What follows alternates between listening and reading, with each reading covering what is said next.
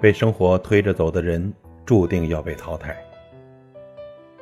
前几天呢，特意抽时间陪我妈参加了她的同学聚会，也是出于好奇，想知道同一个学校里毕业的人，在二十多年以后究竟会有什么样的差别。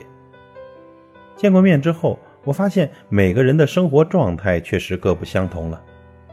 比如小陈阿姨，她是我妈以前的同桌，美女学霸，严于律己，即使现在半百的年纪，也一直在坚持运动。这面容啊，看上去比同龄人都显年轻。大成叔叔以前就非常喜欢外语，每天下了课都跟着磁带朗读英文。毕业那会儿，他正好赶上外贸行业的红利期，当了几年翻译后，现在自己做团队老板了。玲子阿姨呢，年轻时不爱动脑，结婚后呢喜欢打麻将，一直守着铁饭碗的工作。后来呢下岗了，在家当主妇。阿明叔叔工作后喝酒不节制，现在得了酒精肝，这面容非常憔悴。回家的路上，我妈笑着说：“你看，每个人现在的生活状态都从他们的脸上显现出来了。”这也不禁让我产生了疑问：毕业后的二十几年，到底是什么让人决胜千里呢？又是什么让人输掉了这场人生的长跑？在交谈中得知。现在生活的滋润的那些叔叔阿姨呀，人生前期一直是努力模式的自律者，正是因为他们严于律己、自我约束，才能开拓一条条的新路，在后期迎来令人羡慕的人生。记得曾经读过一本书，书的名字是《少有人走的路》，里面写道：人生从某种意义上来说，是一条自我修行之路。而那些真正让人羡慕的人，都有一个非常重要的品质，那就是自律。书中提到了三个为人自律的原则，这也一直让我在生活和工作中非常受益。原则之一，推迟满足感。前段时间呢，在工作上我碰到了瓶颈，我总是习惯性的拖延工作，一直拖到实在没有办法了。才勉强在最后期限到来之前把工作任务提交上去。我回想了我平常的工作习惯，总是在上班的第一个钟头把容易和喜欢的工作先完成，而在剩下的时间里，总是尽量的规避那些棘手的差事。后来呢，我变换了策略，在上班的头一个小时优先解决那些麻烦的差事，所以呢，在剩下的时间里。其他的工作就会变得相对轻松了，而事实证明，这种策略真的是有效果的。一个钟头的痛苦加上七个钟头的幸福，当然要比七个钟头的痛苦加一个钟头的幸福感强得多。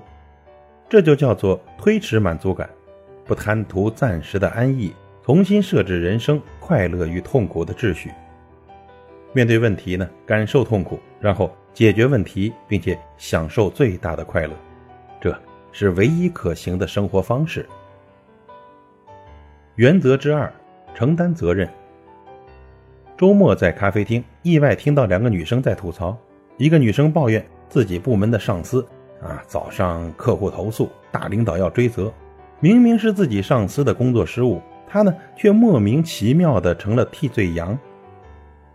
另一个女孩呢一直在劝她不要为那些不值得的人生气，并且不断的安抚她。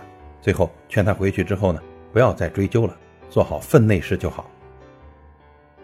一遇到事情，就把责任推给其他人，把自己高高挂起来。你身边呢，一定也有这样的朋友或者同事吧？有位作家曾经说过：“你不能解决问题，那么你就会成为问题。面对问题呢，要挺身而出，不然他们会永远存在的。为个人行为承担责任。”难处在于它会带来痛苦，而我们呢又想极力的规避这种痛苦，在推卸责任的当下，可能会觉得舒服和痛快，但心智却无法成熟，常常成为集体和他人的负担。我们总觉得不能改变现状，因此呢产生严重的自我怀疑。其实呢，我们的能力呀远比我们想象中强大的多。其实我们完全有能力为自己的所有选择和生活。承担起责任。原则之三，保持平衡。自律呢是艰苦而复杂的工作，你需要拥有足够的勇气和判断力。保持平衡的最高原则就是放弃。记得九岁那年，我刚学会骑自行车，整天乐呵呵的骑车出去玩。我家附近呢有一个斜坡，下坡处呢有个急转弯。有一天早晨，我骑车向下坡冲去，那种风驰电掣的感觉带给我极大的快乐。但如果呢那时摁住刹车，减缓速度，那种快乐感肯定会大打折扣。所以呢，我骑着车到了下面的转弯处也不减速，结果可想而知啊！几秒钟后，我被抛到了几米外，四仰八叉的躺在草丛里，身上出现了很多伤口，自行车呢也撞到了树上。放弃一些东西肯定会给心灵带来痛苦。九岁的我贪恋风驰电掣的感觉，不肯放弃一时的快乐感，最终让我体会到，失去平衡远比放弃。更加痛苦。知乎上曾经有个话题叫做“一段时间内是什么拉开了人和人之间的差距呢？”其中一个高票回答给了我非常非常深的印象。表面上风光无限的人，其实背后比你更努力，深以为然呐。那些表面上风光的人，都是以无比寂寞的勤奋为前提，以自律为武器铸就的。同样的一个学校毕业，同一起点，那为什么毕业二十几年后的同学会上会呈现出不同的生活状态呢？因为有些人对待生活一直处于主动状态，知道自己要什么，然后通过自律努力去达到目标；而另一些人呢，被生活推着走，最终输掉了人生的长跑。所以，朋友记住啊，别让生活掌控你，要学会主动的去把控生活。真正自律的路，注定是少有人走的路，但也只有真正自律的人生，才会最终让人望尘莫及。